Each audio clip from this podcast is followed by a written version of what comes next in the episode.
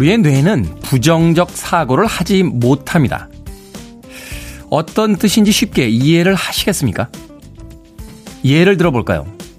우린 스키를 타고 있습니다. 산에는 나무가 많고요. 스키가 속도를 내기 시작하자 우린 생각합니다. 나무를 피하자. 하지만 뇌는 나무를 피하자는 생각이 들자 나무만을 쳐다보게 되고 결국 부딪히게 된다는 겁니다.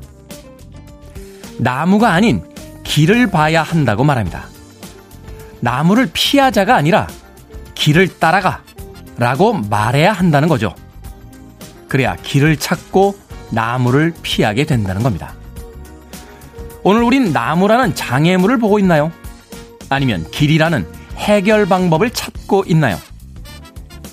2월 4일 금요일 김태훈의 프리웨이 시작합니다. 줄리엣 애타게 찾고 있습니다. 나는 당신의 로미오가 되고 싶다라고 노래했죠. LMNT의 줄리엣 들으셨습니다. 빌보드 키드의 아침 선택 김태훈의 프리웨이 저는 클 태 자 쓰는 태디 김태훈입니다. 김성식님 오늘 입춘인데 너무 춥습니다 하셨습니다. 예전에는 절기가 되면 그 절기에 맞는 날씨들이 있었는데 지구가 온난화되고 있기 때문일까요? 입춘인데 오늘 춥습니다. 어제보다 더 춥습니다. 아침에 나오실 때 옷차림 단단히 챙기시길 바라겠습니다. 최경민님, good morning 태디. 아침 인사해 주셨고요. 조금준님, good morning입니다. 태디. 연휴 끝나고 바로 금요일이 오니 너무 좋습니다. 하셨습니다. 그러니까요. 주 5일제 근무가 시작이 된 지 꽤 오래됐습니다만, 이제는 주 4일제, 주 3일제, 혹은 주 2일제 정도 해도 되지 않나 하는 생각이 듭니다. 이번 주에 이틀밖에 일하지 않았죠? 그렇죠. 목금 오늘까지 일하면 이제 이틀 일하게 되는데 그렇다고 해서 뭐 지구가 멸망한다거나 아, 구군이 다 했다 이런 이야기는 들려오지 않습니다. 그러니까 정치하시는 분들 주 2일제나 주 3일제 근무를 적극적으로 한번 검토해 주셨으면 하는 바람을 아침부터 가져봅니다. 자, 신소희님 안녕하세요. 잘생긴 테디. 유익함 주는 좋은 목소리 반갑습니다. 해 주셨고요. 아침부터 심란하신 분 계시네요. 이명환님 사춘기 끝판왕 중의 아들이 세뱃돈 받은 걸로 여친 생일 선물 사준다며 오늘 아침은 깨우지 않아도 아침부터 난리를 부리고 있습니다. 엄마 생일은 지난주였는데 모르고 지나가더니 여친 생일은 어쩜 저렇게 챙기는지 제가 배 아파 낳은 아들 맞나 싶습니다. 아침부터 섭섭함이 대폭발 중입니다. 하셨습니다. 이명아님, 제가 언젠가 한번 이야기 드리지 않았나요? 아드님과 연애하려고 하지 마십시오. 당연히 마음 가는 여자친구 생일 챙기는 거죠. 이명아님께서 아드님 안 놔주시면 아드님 평생 이명아님 옆에만 있습니다. 뭐, 그래도 좋아요. 라고 이야기 하시겠습니다만, 이 얼마나 이기적입니까? 이명아님은 남편도 얻으셨는데 이제 아들까지 얻으시려고요?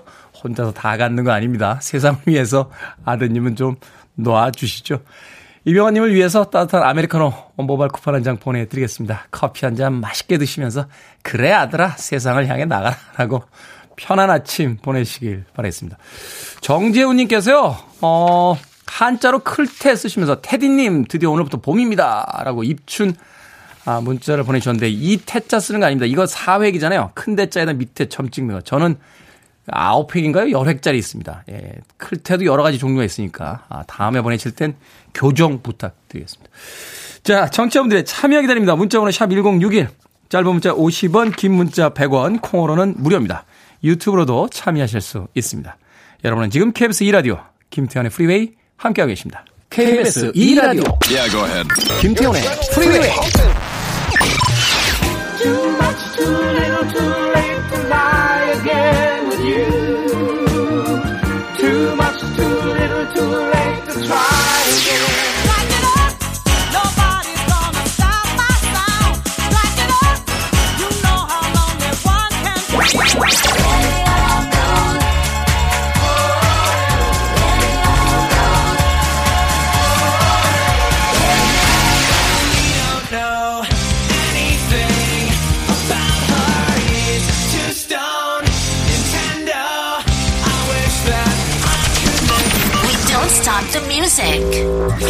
특별할 것 없는 멜로디에 튀는 리듬도 아닌데 음악을 듣는 동안 사람을 편하게 만들어주네요. 리사 키즈의 Better Than You 들으셨습니다. 2525님, 테디 안녕하세요. 여기 군산입니다. 눈이 펑펑 옵니다. 모두 안전운전 하시고요. 저 오늘 코로나 백신 3차 접종해요. 걱정되는데 테디가 괜찮을 거예요. 한마디 해주세요. 하셨습니다. 괜찮을 겁니다. 아, 저도 3차 접종 받았는데요. 어, 2차보다는 좀 편한 느낌이었습니다. 너무 걱정하지 마시길 바라겠습니다.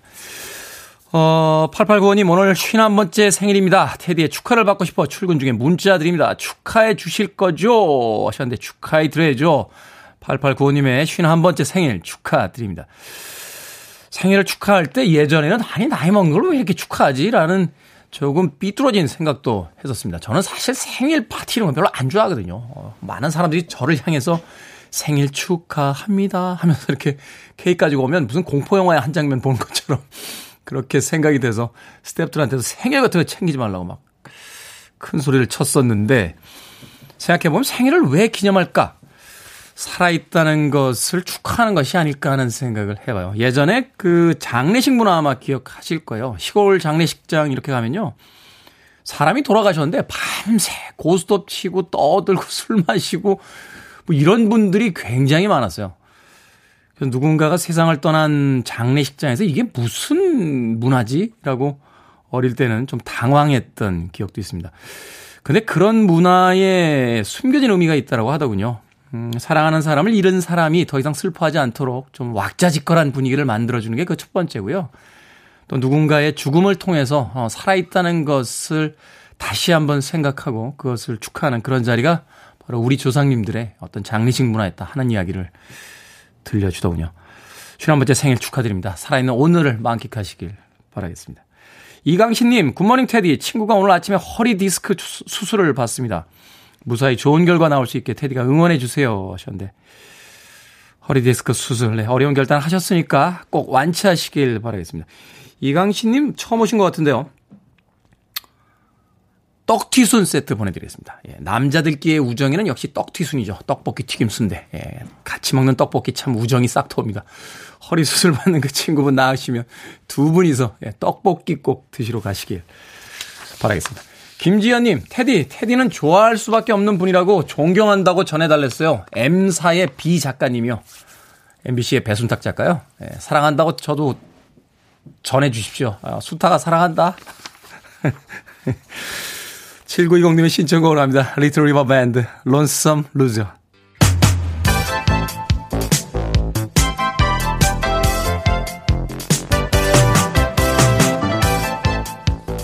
이 시각 뉴스를 깔끔하게 정리해드립니다. 뉴스 브리핑 캔디 전예현 시사평론가와 함께합니다. 안녕하세요. 안녕하세요. 전예현입니다.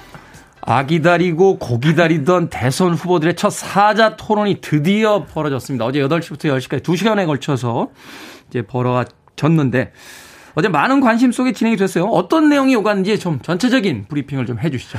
저 이 브리핑 할시 한 2 시간 해야 되지 않을까 싶지만 제가 너무 자세히 말씀드리기 좀 시간이 부족하다는 걸 미리 양해 말씀을 드리고요. 일단 요약을 한번 해보겠습니다. 어제 TV 토론은 대선을 34일 앞두고 진행된 거고요. 네. 4명의 후보가 한 자리에 모인 것은 처음입니다. 일단 순서대로 제가 좀 짚어볼 텐데요. 윤석열 후보가 첫 질문권을 갖고 질문을 했는데 이재명 후보에게 질문을 집중적으로 하면서 대장동 의 의혹을 집중 거론했습니다. 그런데 이재명 후보가 맞받아친 게 뭐냐? 그럼 저축은행 대출 규제 왜 봐줬냐? 우연히 우연히 우연히 김만배 씨 누나는 왜 아버지의 집을 삽습하는 이 아버지는 윤석열 후보를 또 겨냥한 겁니다. 음, 네. 근데 전반적인 평가는 이 대장동 의혹에 대해서는 뭐 지지자들과 지지하지 않는 사람들의 좀 입장이 나뉘는 것으로 전해지고 있습니다. 그리고 추경에 대한 의견이 오가는데 소상공인 지원이 필요하다는 뭐 큰 이견이 없는 것으로 보입니다만 이재명 후보는 조건을 달지 말고 35조 추경에 나서라라는 주장이었고요. 윤석열 후보는 재원과 쓸 곳이 정해져야 된다라는 의견이었습니다. 그리고 굉장히 좀 예민한 주제가 나왔죠. 윤석열 후보의 부인 김건희 씨의 통화 녹취 중 이른바 미투 관련 발언을 정의당의 심상정 후보가 문제를 삼았고 윤석열 후보에게 사과를 압박을 했는데 윤석열 후보가 이 피해자인 김지은 씨를 포함해서 모든 분들에게 사과를 드리겠다는 취지의 발언을 또 했습니다.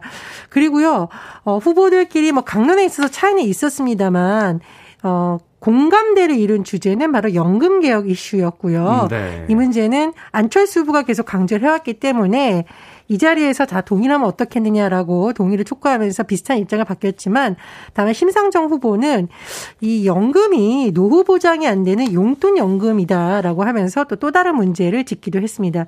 또 예민한 문제가 있죠. 바로 부동산 문제예요. 가장 첨예하게 이제 이 후보와 윤 후보가 이제 부딪히는 부분이죠. 그렇습니다. 그런데요. 자, 공급에 대해서 이재명 후보는 계속 강조를 했었고 윤석열 후보도 그 부분에 대해서 강조를 했는데 안철수 후보가 윤석열 후보를 겨냥해서 구체적 질문을 던졌어요. 청약 점수 만점이 몇 점인지 아냐 라고 했는데 윤석열 후보가 40점으로 알고 있다 라고 하니까 안철수 후보가 84점이다. 라고 또 다시 짚기도 했는데 부동산 정책에 대해서는 현 정부에 대해서 좀 부정평가가 많았고 이재명 후보가 다시 또 사과를 하는 모습을 보이기도 했습니다. 어, 또 이제 가장 어떻게 보면 입장이 나뉜 부분 중에 하나가 안보 문제였어요. 특히 이제 사드 배치 문제를 놓고 이 문제는 이재명 후보가 사드 추가 배치 경제를 망치는 것이라고 굉장히 비판적인 발언을 했었고요. 한미 동맹이 중요하지만 실용외교를 해야 된다라는 거였고 반면 윤석열 후보는 사드 추가 배치의 공약에 대한 입장에 대해서 안보가 튼튼해야 된다라고 주장을 하면서 어, 계속 안보를 위한 조치다 이렇게 강조를 했기도 했습니다. 음, 네. 어, 하지만 정의당 심상정 후보는요 대화 복원을 통해 북핵 미사일 위협을 풀어가는 강조를 강조했었고 또 윤석열 후보를 겨냥해서 선제 타격론이 위험하다. 어떤 대통령이 되고자 하는 인물을 발언으로서는 적절하지 않다라고 지적하기도 했고 국민의당 안철수 후보는 전략 무기 확충, 한미 핵 공유를 통한 안보 강화로 북핵 위협을 억제해야 된다라고 주장을 했습니다. 각 정당의 평가는 뭐 제가 말씀 안 드려도 예상이 네. 되시죠. 다 서로 자신들의 후보가 잘 되었다 이렇게 주장을 했는데 오늘 언론사 사설을 보면은 어쨌든 이렇게 비전과 정책을 공유하는 토론회는 더 많아져야 된다라는 주장이 또 많이 나오고 있고요. 그렇죠. 각 후보의 가족을 둘러싼 이른바 공방은 거의 나오지 않았다 이렇게 요약을 할 수 있겠습니다. 음, 네. 저도 사실 어제 토론 보고 나서 SNS 좀 들어와서 사람들의 글을 읽어봤는데 거기서도 어, 평소 자신이 지지하던 후보들이 다 잘했다 하는 평가들이 나오더라고요. 네. 사실은 그런 어떤 바깥쪽의 공간이라면 조금 더 객관적으로 어, 이 상황을 좀 차분하게 봐야 되지 않을까. 무조건 지지자들에게 잘했다 하는 것도 올바른 유권의 유권자의 태도는 아닌 것 같은 생각이 좀 들었습니다. 어찌됐건 예, 이제 시작이 됐군요. 자, 우리가 관심을 가져야 할 또 하나의 이슈가 있죠. 일본이 일제 강점기 시절에 조선인 강제 노역지인 사도광산을 유네스코 세계유산 후보로 추천하기로 최종 결정을 했다라고요? 그렇습니다. 일본 정부에서 지난 1일 유네스코에 추천서를 냈는데 이에 대해서 우리나라 정의용 외교부 장관이 어제 하야시 일본 외무상과 전화 통화를 하고 추천에 강력히 항의를 했습니다. 또 2015년 근대 산업 시설의 세계유산 당시 스스로 한 약속부터 후속 조치를 충실히 이행하라 이렇게 촉구했는데 이 내용은요. 일본이 군함도 등을 세계 유산에 등재하면서 음. 조선인 강제 노용을 설명하겠다라 약속했지만 지켜지지 않은 점을 다시 짚은 것으로 보입니다. 또 우리 정부에서요. 이와 관련해서 오늘 민간 합동 TF 회의를 처음 개최하는데요. 전방위적으로 대응을 하는 한편 국제사회와도 적극 공조의 부당성을 알려나간다는 방침입니다. 이 정도면 일본은 과거 역사 별로 창피하지 않다, 잘못한 거 없다 이렇게 주장하는 거 아닙니까? 글쎄요, 역사를 잊은 민족에게 미래는 없다라는 말을 대신하겠습니다. 자, 불법 음란물을 제작하고 유포한 범죄 조주빈 옥중 블로그를 개설했습니다. 조주빈의 경우 지금 징역 42년이 확정이 됐습니다. 그렇죠. 대법원에서 한 혐의를 한번 볼까요? 아동 청소년의 성보호에 관한 법률 위반, 범죄단체 조직, 살인 예비, 마약관리법 위반 등의 혐의인데 지금 언론 보도를 보고 저도 깜짝 놀랐거든요. 이 조주빈이다입니다라는 제목의 네이버 블로그를 운영하면서 본인의 상고 이유서와 입장문 등을 지금 올리고 있다라고 해요. 네. 그리고 2차 가해가 우려되는 즉 피해자가 말했던 피해 사실 등이 지금 유발하는 내용이 올라와 있는데 어, 법무부에서 이 조 씨가 블로그를 운영한 경위 파악에 나섰다고 합니다. 지금 현재 추정해 보면 이 조주빈이 외부로 보낸 서신을 다른 사람이 대신 블로그에 올리는 것으로 파악이 됐다라고 하는데요. 어, 글 내용의 사실 여부를 조사하는 중이라고 합니다. 특히 피해자들의 2차 피해가 우려될 수 있다는 지적이 나오는데요. 교정 당국에서 이에 대해서 철저한 확인 또 추후 대책이 필요할 것으로 보입니다. 판결 나온 지 얼마나 됐다고? 자, 오늘의 시사 엉뚱 퀴즈 어떤 문제입니까? 예, 서울구치소에 수감 중인 조주민의 블로그 운영 소식 전해드렸습니다. 아, 본인이 구치된 의미를 잘 헤아리길 바라면서 오늘의 시사 엉뚱 퀴즈 나갑니다. 구치된 범죄자에게는 반성과 책임이 필요하고요. 구치를 입냄새는 이것이 필요합니다. 식당 계산대 옆에 입가심과 구취 제거를 위해 놓아두기도 하는데요. 화한 맛이 나서 개운한 이것은 무엇일까요? 1번 설렁탕, 2번 진흙탕, 3번 박하사탕, 4번 십전 대보탕. 정답 아시는 분들 지금 보내주시면 됩니다. 재미있는 오답 포함해서 총 10분께 아메리카노 쿠폰 보내드립니다. 구치소에 수감된 범죄자에게는 반성과 책임이 필요하고 구취, 입냄새에는 이것이 필요하죠. 식당 계산대 옆에 입가심과 구취제거를 위해 놓아두기도 하는데요. 화한 맛이 나서 개운한 이것은 무엇일까요? 1번은 설렁탕, 2번은 진흙탕, 3번은 박하사탕, 4번은 십전 대보탕 되겠습니다. 문자번호 샵 1061, 짧은 문자 50원, 긴 문자 100원, 콩으로는 무료입니다. 뉴스 브리핑 전혜연 시사평론가와 함께했습니다. 고맙습니다. 감사합니다.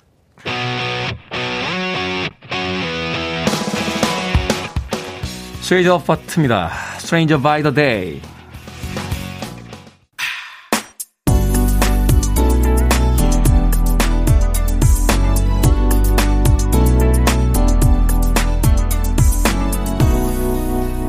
김태훈의 Freeway. 조니 마티스와 데니스 윌리엄스가 함께했던 Too Much Too Little Too Late 듣고 왔습니다. 자 오늘의 시사 엉뚱 퀴즈 식당 계산대 옆에 입가심과 구취 제거를 위해 놓아두는 이것 화한 맛이 나서 개운한 이것은 무엇일까요? 정답은 3번 박하사탕이었습니다. 박하사탕. 6356님 박하사탕 오답으론 이거 괜찮탕이라고 해주셨습니다. 입춘 지나면 날이 풀리길 기대합니다. 건강하세요. 라고 새 덕담도 보내주셨네요. 고맙습니다. 53334님께서 낙지탕탕. 아, 맛있죠. 낙지탕탕. 우리나라 사람들 참 좋아하는데 외국인들이 보면 기겁을 한다는 음식 중에 하나가 바로 낙지탕탕이죠. 예전에 그 올드보이가 칸에서 상 받았을 때 예, 최민식 배우가 그런 인터뷰 한 적 있어요. 어, 순교를 어, 맞아준, 어, 맞이해준 그 세 마리의 낙지에게 예, 심심한 조의를 표한다.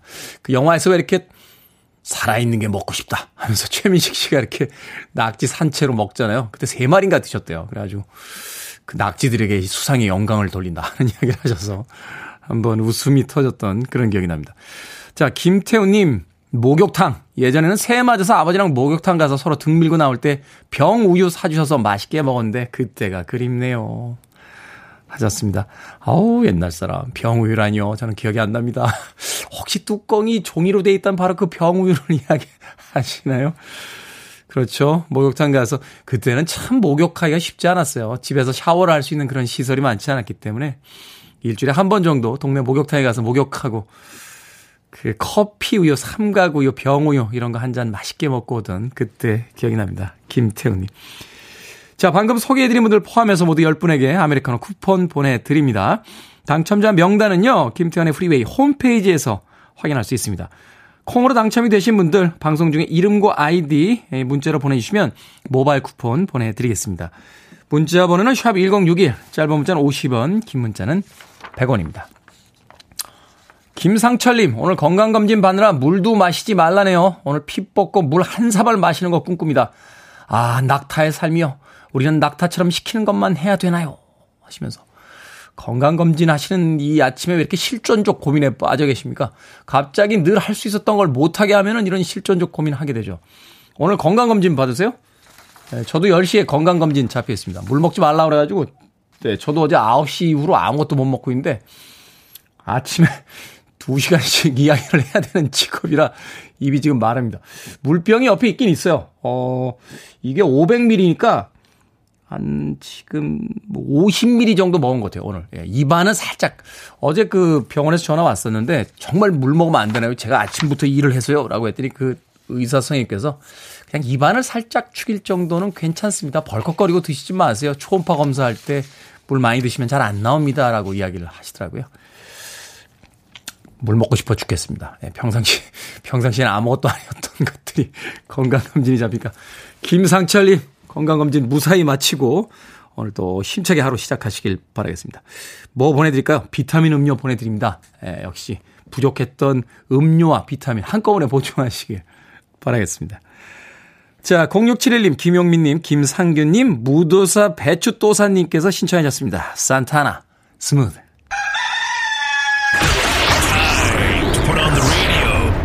김태훈의 프리웨이 Are you ready?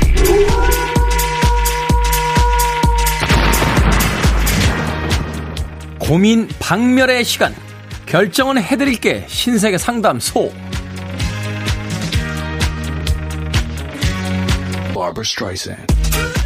4076님, 중2 아들이요. 공부하다 휴대폰을 하도 자주 봐서 제가 왜 그러냐고 물었더니 시계를 본 거래요.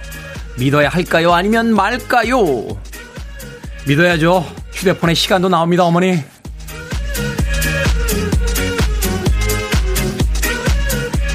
김효영님, 맛있는 음식 먹고 찐 살을 빼야 할까요? 아니면 음식 아까운데 놔둘까요? 뺍시다. 그래야 또 맛있는 음식 먹잖아요.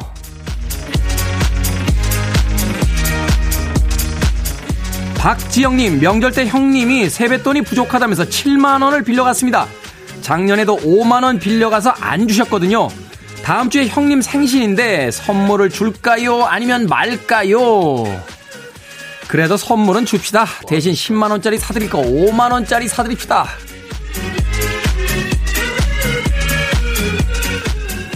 최지혜님, 직장에서 돈을 잃어버렸어요. 누가 가져갔는지 알 것 같은데, 직접 가서 말할까요? 아니면 대표님께 말씀드려서 CCTV를 돌려볼까요? CCTV 돌립시다. 증거 없이 의심하는 거 아닙니다. 확실할 때까진 확실한 게 아니니까요. 방금 소개해드린 네 분에게 선물도 보내드립니다. 명쾌한 결정 원하시는 분들 방송 중에 계속해서 고민 보내주세요. 문자번호 샵 1061, 짧은 문자는 50원, 긴 문자는 100원, 콩으로는 무료입니다. 오늘 오프닝 곡이 줄리엣이었는데 드디어 만나나요? 베이스먼트 잭스입니다. 로미오. You're listening to one of the best radio stations around. You're listening to 김태훈의 Freeway.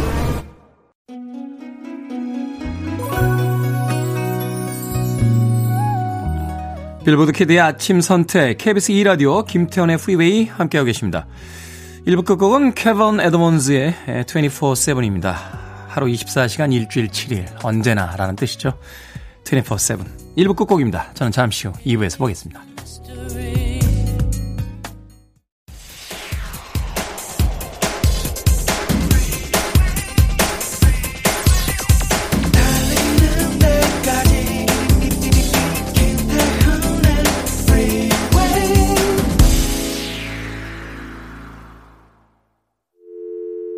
I need your arms around me. I need to feel your touch.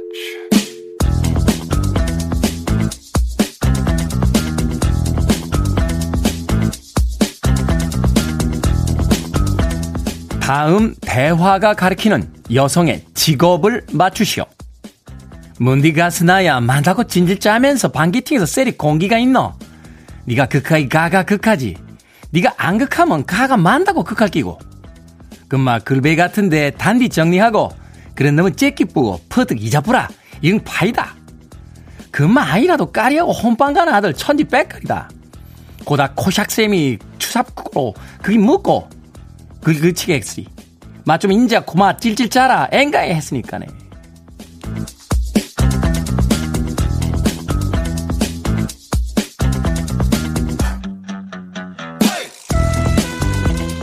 뭐든 읽어주는 남자.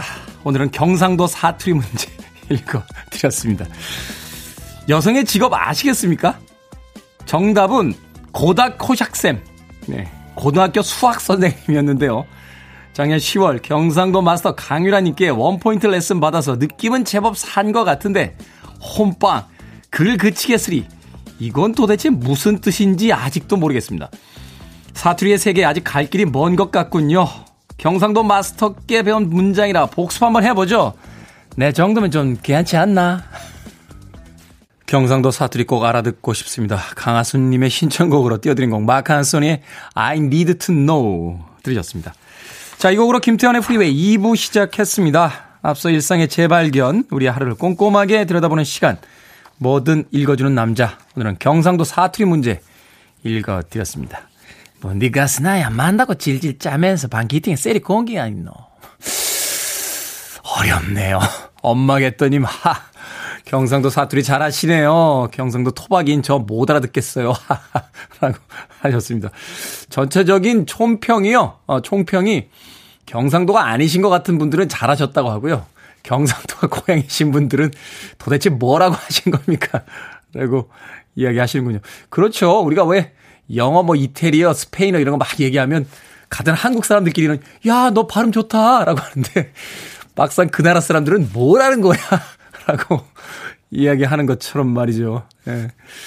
윤은지님, 그카마 잘했대이. 라고 하셨는데, 서울역에서 사투리로 말하는 우리 보고 서울 총각들이 일본 사람인가? 하더라고요. 극하면 안 돼! 라고 보내주셨습니다. 쉽지 않죠. 쉽지 않습니다. 그만큼 음, 그 지역에 어떤 특색이 있고 또 그 지역만의 어떤 역사가 있는 것 같은데 표준어라는 이름 하에 너무 서울 말투로 다 모여버리는 것들이 조금 아쉽게도 느껴집니다. 그래서 오늘 어, 경상도 사투리 문제 2부에 아, 뭐든 읽어주는 남자 아, 코너를 통해서 한번 읽어드렸습니다. 자, 김태훈의 프리웨이 검색하시고 뭐든 읽어주는 남자 게시판에 여러분 주변에 의미 있는 문구 뭐든지 남겨주시면 됩니다. 말머리 뭐든 달아서 문자로도 참여 가능합니다. 문자 번호는 샵1061, 짧은 문자는 50원, 긴 문자는 100원, 콩으로는 무료입니다. 채택되신 분들에게는 촉촉한 카스테라와 아메리카노 두 잔 모바일 쿠폰 보내드리겠습니다. I want it, I need it, I'm desperate for it. Okay, let's do it. 김태훈의 Freeway. 80년대와 90년대 클럽의 최고 히트곡들이었죠. 투 언리미티드의 Get Ready for This 그리고 블랙박스의 Strike It Up까지 두 곡의 음악 금요일 아침에 이어서 들려드렸습니다. 음악 듣다 보니까 생각나는 장소가 있네요. 서울 강남역에 있던 월파, 이태원에 있던 비바체, 부산에 있던 랄릭과 무스탕이 떠올랐습니다. 왜 떠올랐는지는 비밀입니다. 박연주님, 테디 3일 동안 보일러가 고장나서 오들오들 떨면서 버티고 있습니다. 전기장판과 한 몸이 돼서 일어날 수가 없네요. 하셨습니다. 보일러가 고장이 났어요. 아, 큰일 났네요. 이 집주인에게 빨리 전화해 보시죠. 이 겨울에 보일러 고장 나는 건 정말 최악인 것 같아요. 여름에 에어컨이 고장이 나면 어떻게 해도 뭐 대안이 좀 있지 않습니까? 그죠? 뭐 동네 아파트 상가라도 한 바퀴 돌고 온다거나 아, 은행에 가서 좀 앉아 있는다거나 하는 대안이 있는데 겨울에 보일러가 고장 나면 이거 어디 가 있기도 뭐하고 어, 얼른 고치시길 바라겠습니다. 전기장판도 비상 상황에서 쓸 수는 있긴 있습니다만 그래도 보일러가 돌아가야죠. 박연준님. 네. 제가 따뜻한 유자차 아, 한 잔 보내드릴게요. 어, 드시면서 얼른 빨리 고치시길 바라겠습니다. 윤은지님, 잘생긴 테디, 저 이제 50인데요. 공부 도전합니다. 합격 응원해주세요. 테디랑 약속하면 열공할 것 같아서 글을 남깁니다. 하셨는데. 저랑 약속하시면 열공하시겠습니까? 아, 예전에 그, 부모님과 선생님이 그렇게 공부를 하라고 해도 안 했는데, 뭐 저랑 약속, 그래도 약속하시면 잘하실 것 같으세요? 윤은지님? 약속합시다요. 예, 어떤 공부인지 모르겠습니다만, 합격 꼭 하십시오. 저도 최근에요, 어, 뭐, 시험 보는 공부는 아닌데, 작년부터 시작해서, 어, 흑백 영화들 다시 보고 있어요. 어, 예전에 이제 봤던 오래된 영화들, 다시 한번 좀 복습을 해보자 해가지고, 올 한 해 동안은 1920년대부터 어, 나왔던 이제 무성영화, 흑백영화부터 한 1950년대, 한 3, 40년 동안의 흑백영화를 좀 보려고 어, 열심히 영화를 보고 있습니다. 어, 어제도 집에서 졸리긴 했는데, 예, 그래도 1950년대, 60년대 프랑스 그 누벨바그 영화들 이렇게 다시 보는데, 어렵더군요. 어, 예전엔 참 많이 봤던 영화였는데 저런 장면이 있었나 하는 생각이 들 정도로 공부는 참 평생 해야 되는 게 아닌가 하는 또 생각이 듭니다. 윤은지님, 어떤 시험이든지 꼭 합격하시길 바라겠습니다. 4506님, 세상에나 만상에나 출근 전 눈썹 그리는 거 까먹고 회사에서 모나리자로 있은 적도 있습니다. 오늘은 시동 걸고 출발하는데 뭔가 세상이 흐릿하게 보인다 싶더니 눈을 놔두고 왔네요. 집으로 가서 안경 가져오는데 신랑이 아주 사랑스러운 눈길로 쳐다보더라고요. 하셨습니다. 눈썹 그리는 거 잊어버리고 안경 두고 오니까 신랑분께서 아주 사랑스러운 눈길로 쳐다보니까 당연하죠. 아, 저 사람에겐 평생 내가 필요하겠구나. 내가 없으면 저 사람은 아무것도 아니구나. 하는 생각이 들 때 그 사람을 정말로 사랑스럽게 쳐다봅니다. 아, 내가 없어도 저 사람은 잘 살겠구나. 나보다는 강아지가 더 필요하구나. 이런 생각이 들면 남편분들 좌절하니까요. 가끔은 그렇게 빈틈 보여주시면서 남편분에게 나에겐 네가 필요해. 라고 사인을 좀 보내시길 바라겠습니다. 4506님. 자, 8913님, 새벽 달리는 화물차 기사입니다. 매일 아침 잘 듣고 있습니다. 몇 년 전에 부산 해운대에서 뵌 적이 있습니다. 라고 하셨네요. 그때 인사해 주시죠. 인사해 주시면 반갑게 받도록 하겠습니다. 부산 자주 갑니다. 부산에 좋아하는 형 동생들이 많았어요. 또 해운대에서 술 한잔 하는 거 굉장히 좋아하고요. 그런데 왜 이렇게 경상도 사투리는 못하는지 모르겠습니다. 8913님에게 제가 치킨 한 마리 보내드립니다. 아, 안전운전 하시고요. 집에 돌아가실 때 에, 치킨 한 마리 들고 가족들과 행복한 저녁 시간 나누시길 바라겠습니다. 자, 7499님의 신청곡을 합니다. 로더 반드로스, Never Too Much.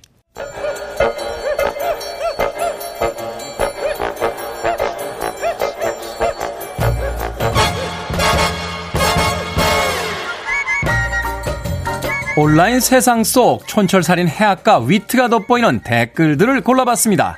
댓글로 본 세상.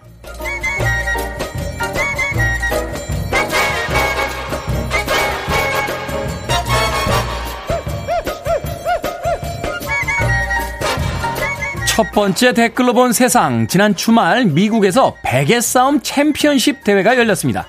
16명의 남자 선수와 8명의 여자 선수가 타이틀을 놓고 한판 대결을 펼쳤는데요. 복싱 링 위에 오른 선수들 이를 악물고 가차없이 베개를 휘둘렀다는군요. 첫 챔피언 타이틀은 각각 미국과 브라질 선수에게 돌아갔습니다. 우리 돈 600만 원의 상금도 지급이 됐는데요. 여기에 달린 댓글 드립니다. 변상님, 둘 중 한 사람이 먼저 울면 지는 건가요? 모진님, 이게 솜이 들어간 베개 싸움이라고요? 어머, 세게 맞으면 턱 돌아갈 것 같아요. 하지만 진정한 베개 싸움은 이런 게 아니죠. 엄마가 혼내키러 오기 전까지 형제, 남매, 자매들끼리 하는 게 진짜 베개 싸움입니다. 엄마에게 등짝 스매싱 한 대 맞아야 끝나는 그게 베개 싸움이죠.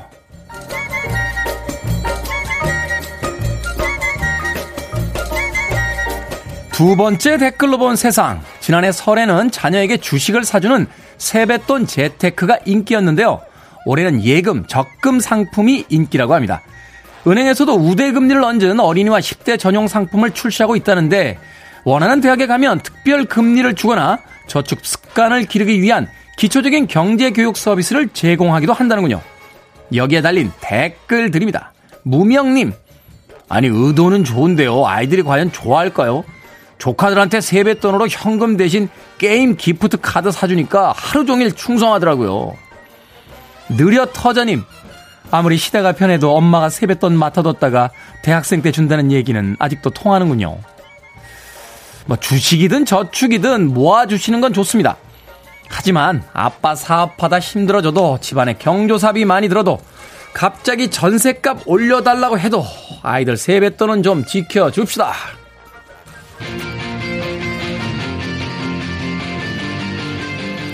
아메리칸 하이파입니다. Flavor of the Week.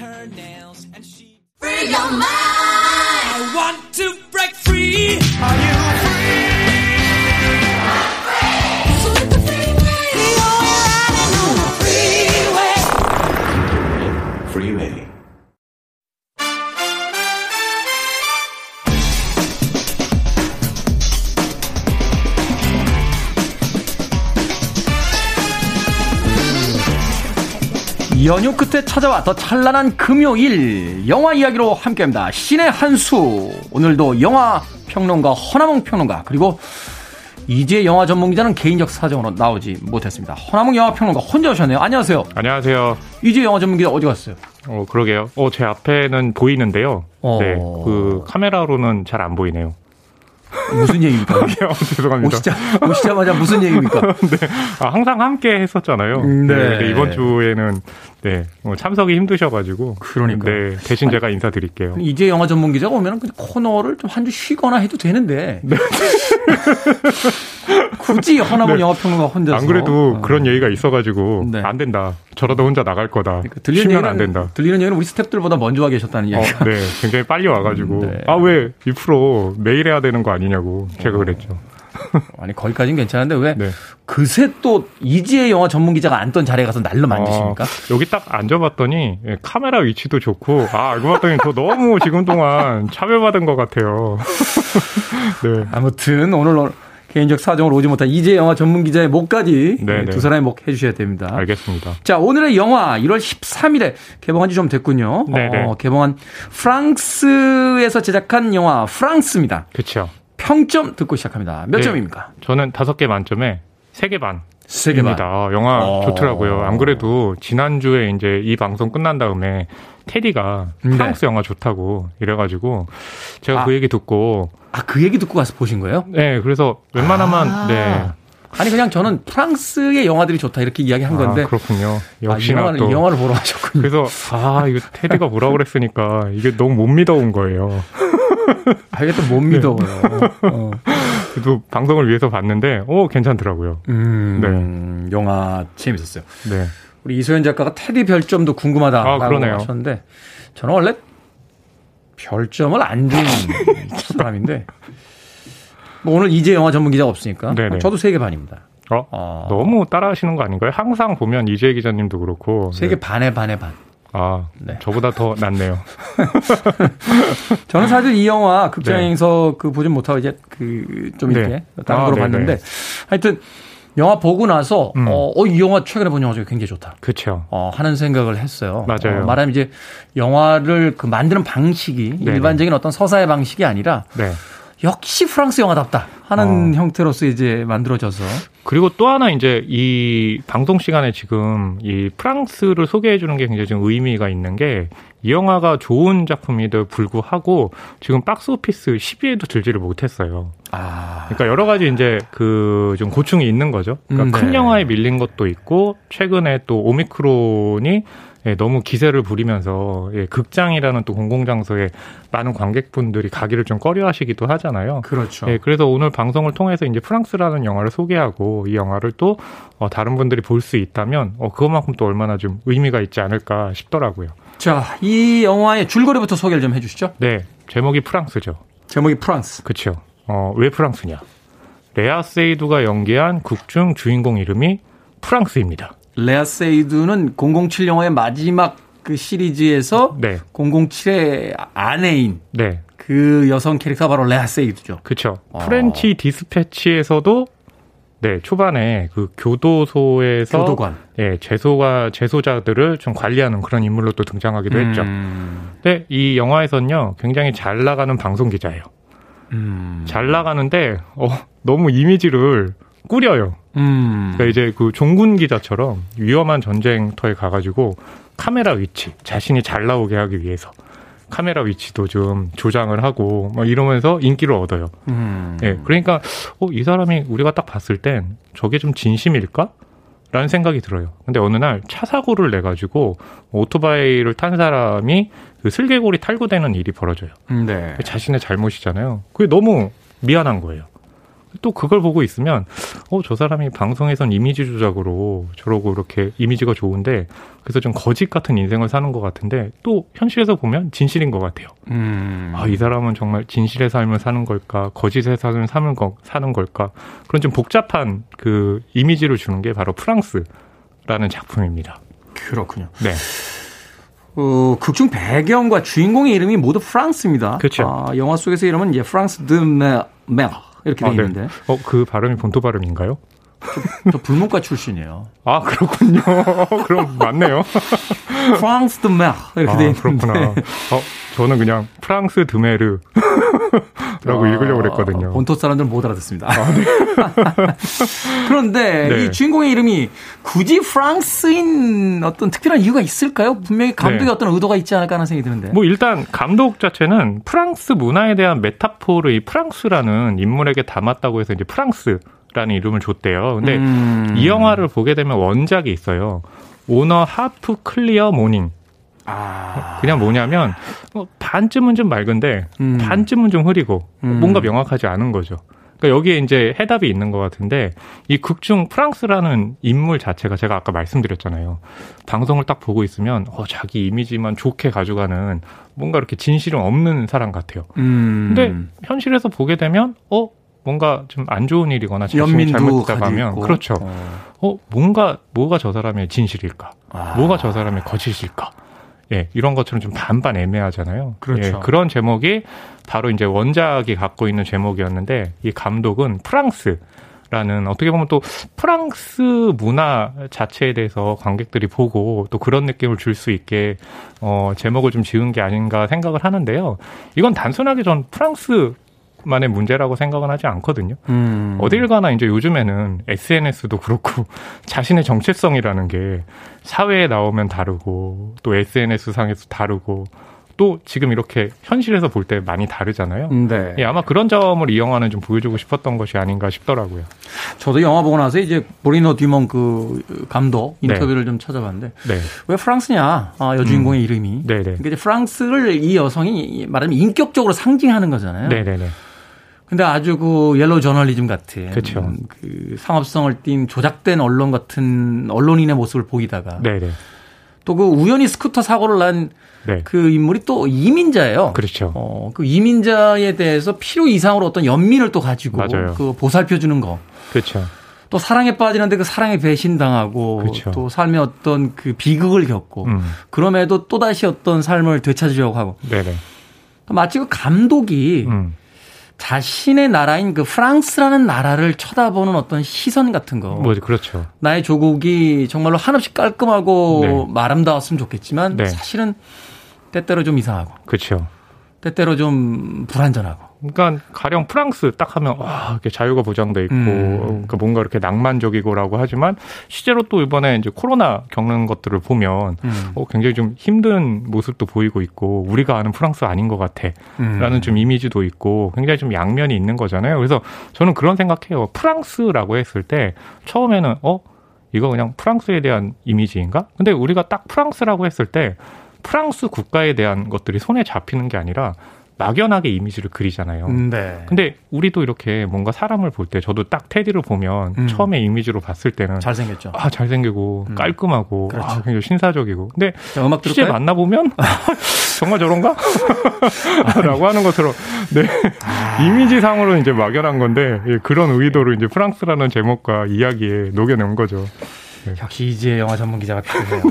네. 저는 영화 보면서 참 놀랐던 건 이런 겁니다. 아, 영화를 이렇게 만들 수 있구나. 아 네네 아, 한 나라에 대한 어떤 자신의 어떤 인상을 네네네 실제 하는 듯한 한 명의 여성을 통해서 네네 어, 보여줄 수 있구나. 그렇죠 거기에 또 레아 세이드의 그 아주 멋진 연기가 어우러지면서 맞아요. 어, 굉장히 훌륭한 그 느낌을 줬습니다. 네. 음악 한곡 듣고 와서 네. 어, 계속해서 영화 이야기 해보도록 하겠습니다. 이 영화의 그 초반부에요. 어, 야경의 프랑스의 그 파리의 네네. 모습을 이렇게 항공 촬영이라고 봐야겠죠. 드론 같은 거로 맞아요. 위에서 이렇게 쳐다보면서 찍는 장면인데 개선문을 중심으로 한 그 파리의 거리가 너무 아름답게 그렇죠. 묘사가 됩니다. 그 거리 중에 하나죠. 다니엘 비달입니다. 레 샹젤리제. 옛날 생각나네요. 오 샹젤리제. 네. 아 솔레이 솔라플리 아미디 아미디. 어, 역시 불문과 출신이셔가지고 발음이. 좋으시네요. 샹젤리제. 네. 다니엘 비달의 Les Champs-Élysées 듣고 왔습니다. 자, 빌보드 키드의 아침 선택 KBS 2라디오 김태훈의 프리웨이 신의 한수 허남웅 영화평론가와 함께 이제 영화 전문 기자의 부재가 깊게 느껴지는 예, 신의 한수 진행해보고 네. 있습니다. 영화 프랑스에 대해서 이야기 나누고 있는데요. 전체적인 감상평 어, 네. 앞서서 이야기했었는데 브루노 디몬 감독의 연출 어떻습니까? 연출이 최근에 우리가 네. 보게 되는 어떤 헐리우드 중심 혹은 뭐 유럽이라고 해도 네네. 어, 극영화의 어떤 형태가 아니라 굉장히 그쵸. 생략과 어떤 맞아요. 함축이 많은 그런 연출 스타일을 느낌이 보여주는데 있죠. 네. 일단 브루노 디몽 감독을 좀 소개를 해드리면 네. 청취자분께서도 지금 문자로 이렇게 까미오 클로델 영화 생각난다고 하셨는데 네. 까미오 클로델도 이제 대표작이죠. 그렇죠. 리고 1999년에 이제 휴머니티 라는 영화로 아 휴머니티도 감독을 그렇죠. 근데 그 해에 이제 칸 영화제에서 심사위원 대상은 물론이고요. 나무주연상, 여우주연상을 받았어요. 그래서 어. 그때 비판이 좀 크게 일었어요. 아니 칸 영화제에서 너무 한 영화에 몰아주는 거 아니냐고. 이제 프랑스 영화에 예, 그 당시에 이제 심사위원들은 아니 영화도 좋고 연기도 다른 영화보다 좋았다. 어, 그렇기 때문에 많이 좋다라고 했지만 음. 아무래도 이제 칸 국제영화제에는 많은 세계 영화들이 모이잖아요. 그래서 그렇죠. 그 이유는 결국에 한 영화에는 하나씩만 이제 상을 주게 규정을 좀 바꾸기도 했는데요. 뭐 그럴 정도로 브루노 디몽은 이제 프랑스를 대표하는 감독인데 이번에 프랑스 영화를 이제 보면서 지금 말씀하셨잖아요. 뭔가 우리가 할리우드 영화라든지 프랑스 영화 볼 때가 좀 익숙하지 않은 그런 모습이 있는데 굉장히 재밌는 게 제가 이제 줄거리 소개해 드릴 때 방송에서 나올 때 모습, 현실에서 나올 때 모습, 그게 우리가 생각하는 거하고 좀 다르다는 느낌 보여줬는데 네. 방송에 나올 때는요 카메라가 고정돼 있어요. 그 음, 얘기는 뭐냐면 예, 고정돼 있다는 것은 그러니까 레아 세이두가 연기한 프랑스라는 인물이 또 방송에서 진행을 하잖아요. 그러니까 포커스가 그렇게 딱 맞춰져 있어요. 그러니까 거기에 감정에 맞춰서 우리 움직여요. 근데 현실에 나올 때는 그렇지는 않고 뭐가 있냐면 이 극중 프랑스가 뭔가 감정이 좀 요동치거나 이럴 때 카메라가 줌인이 들어가요. 음. 근데 우리가 방송에서 보면 뭔가 이렇게 아, 격정적이거나 울물 흘릴 때 주민이 쫙 들어가잖아요. 그렇죠. 근데 이 프랑스라는 작품에서 이 프랑스가 눈물을 흘릴 때 주민이 딱 들어간다는 건 현실에서도 이 인물은 뭐냐고 하면 방송처럼 자기 감정을 뭔가 사람들이 더 이렇게 좀 음, 자신한테 집중할 수 있게 카메라가 들어가는 것 같아요. 그러니까 그 인물은 방송과 현실을 좀 혼동하는 게 아닌가? 이런 음. 느낌을 주기도 하면서 근데 한편으로 아니야 저거는 저 사람이 자신의 감정을 훨씬 더 이 방송에서보다 깊게 느끼는 것 같아. 그러니까 딱 보고 있으면 확실한 그 카메라 기법은 아니에요. 그러니까 사람들이 이 인물이라는 거는 우리가 성과 악, 뭐 남과 여 이분법으로 나눌 수 있는 건 아니잖아요. 그렇죠. 그런 복잡성을 굉장히 좀 잘 드러나게 하는 카메라 기법이라서 아마 평소에 보던 그 영화들과는 좀 다르게 느끼시지 않을까 싶어요. 네. 일반적인 영화라면 이제 어떤 리듬과 흐름이 일정하잖아요. 그렇죠. 그런데 이 영화는 보다가 보면 갑자기 툭 끊기는 느낌이라든지 맞아요. 어, 갑자기 그, 이 극영화에서 금지되어 있는 듯한 네네. 장면인데 주인공이 카메라를 향해서 정면을 쳐다본다는 맞아요. 물론 이제 그것이 방송 카메라라는 네. 어떤 그 이제 설정 하에서 이루어지지만 그쵸. 그리고 그녀의 어떤 대사가 마치 관객에게 하는 듯한 대사처럼 맞아요. 느껴진다든지 그러다가 갑자기 침묵이 흐르고 그 음악이 들려오고 그쵸. 마치 그 60년대에 등장했던 음. 그 누벨바그의 그 고다르나 네. 트뤼포의 어떤 그 초기 그 그렇죠. 기법 같은 것들이 영화 네. 속에 네. 고스란히 담겨져 있어서 보통 그러잖아요. 스크린을 제4의 벽이라고 하잖아요. 음, 네. 그 이제 영화 스크린 안에 보면 이 인물들끼리 서서 어느 위치에 있고 자기들끼리 어떤 그 경계도 있고 한데 그래서 스크린을 제사의 벽이라고 하는데 제사의 벽을 뭔가 깨는 느낌이 음. 있잖아요. 근데 그 얘기는 뭐냐면 이 프랑스의 브루노 디몬 감독고 영화라든지 방송이라든지 그런 이미지에 너무 함몰하지 말라는 거죠. 그러니까 음. 거기서 딱 끊어버리는 거예요. 음. 현실과 스크린 세계는 다른데 근데 영화에서 편집에서만큼 그렇게 보여주는 거죠. 근데 과연 우리는 현실에서 그렇게 살고 있을까?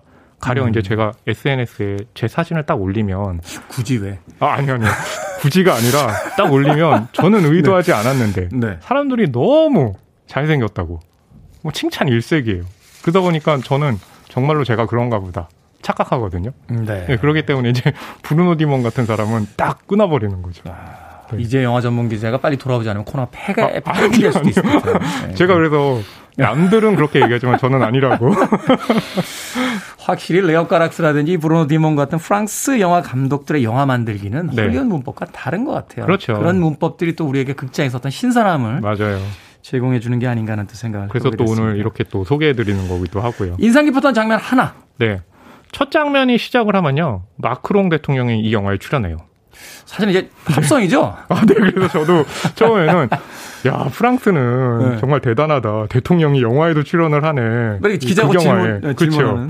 알고 봤더니 예전에 포레스트 검프 보면 음. 극중 포레 그 톰 행크스가 JFK 만나는 장면 있잖아요. 합성해 가지고 네. 맞아요. 그래서 엘리제궁에서 벌어지는 건데 이 프랑스 정부에서요 딱 하루 몇 시간만 시간을 줬대요. 음. 그때 이렇게 그러니까 마크롱 대통령이 실제로 있는 건 아니고 엘리제 궁에서 촬영할 수 있게 한 다음에 그걸 마크롱 대통령 나오는 장면과 합쳐버린 거죠. 네, 그 장면 굉장히 인상적입니다. 네. 왜 프랑스인가 그 초장면부터 알 수 있는데. 그쵸. 자, 이 영화 프랑스에 대한 한 줄 평 해주신다면? 네, 저의 한 줄 평은요. 주민의 병리학 이라고 예. 정했습니다. 너무 멋있죠. 이제 영화 전문 기자 정말 필요합니다. 아닙니다. 아, 무슨 말씀입니까? 주민의 병약이라니요. 어, 뭐냐면 네. 우리는 너무 자신의 좋은 점, 이미지에 포커스를 맞추는 거예요. 현실에 음. 살, 때, 살 때도 음. 그래 카메라가 나한테 주민이 들어와. 그건 뭐냐면 정말로 실제로 그렇잖아요. 사진을 찍어가지고 자신의 모습을 주민으로 해서 막 올리잖아요. 온라인상에. 음. 그런 것을 정말 우리가 실제라고 할 수 있을까? 그러니까 그 카메라 바깥에서 벌어지는 현실은 무엇일까? 이게 굉장히 좀 전체적으로 그런 모습이 있잖아요. 음. 그것은 어디에서 기인하는 걸까라고 해서 정말 멋진 평이죠. 주민의 병리학으로 정리했습니다. 다음부터 이런 상황이면 네, 네. 이제 영화 전문 기자 전화로 연결을 꼭 해주길 부탁을 드리겠어요. 그렇죠. 우리는 네. 아, 우리 바깥의 세상을 온전히 이해하고 있다고 생각이 되지만 네. 음, 우리조차도 그렇죠. SNS라든지 많은 미디어에 우리가 노출시키는 우리 자신의 모습은 네네. 실제 현실에서의 우리 자신이 아니잖아요. 그렇게 그렇죠. 좀 봐주세요. 네네. 나는 이런 사람이라고 좀 생각 좀 해주세요. 음. 라고 하는 어떤 우리의 욕망을 담기 그렇죠. 마련인데 결국 그런 이야기를 음, 자신의 나라, 자신의 조국의 에, 이야기로서 한 네. 등장인물을 통해 에, 브루노 디몬 감독은 아, 영화화 했습니다. 영화 프랑스. 자, 신의 한수 오늘은 영화 프랑스에 대해서 허나몽 영화 평론가와 이야기 나눠봤습니다. 고맙습니다. 감사합니다.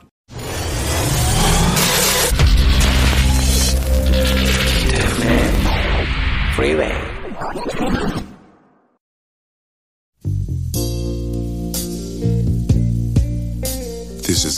KBS 이라디오 김태훈의 프리웨이 오늘 방송 여기까지입니다. 오늘 끝곡은 조금 끈적하네요. 어, 80년대 나이트클럽 가셨던 분들이라면 이 노래 언제 나오는지 아마 기억하실 겁니다. 맨해튼스 Kiss and Say Goodbye 금요일입니다. 오늘 하루 잘 마무리하십시오. 저는 내일 아침 7시에 돌아오겠습니다. 고맙습니다.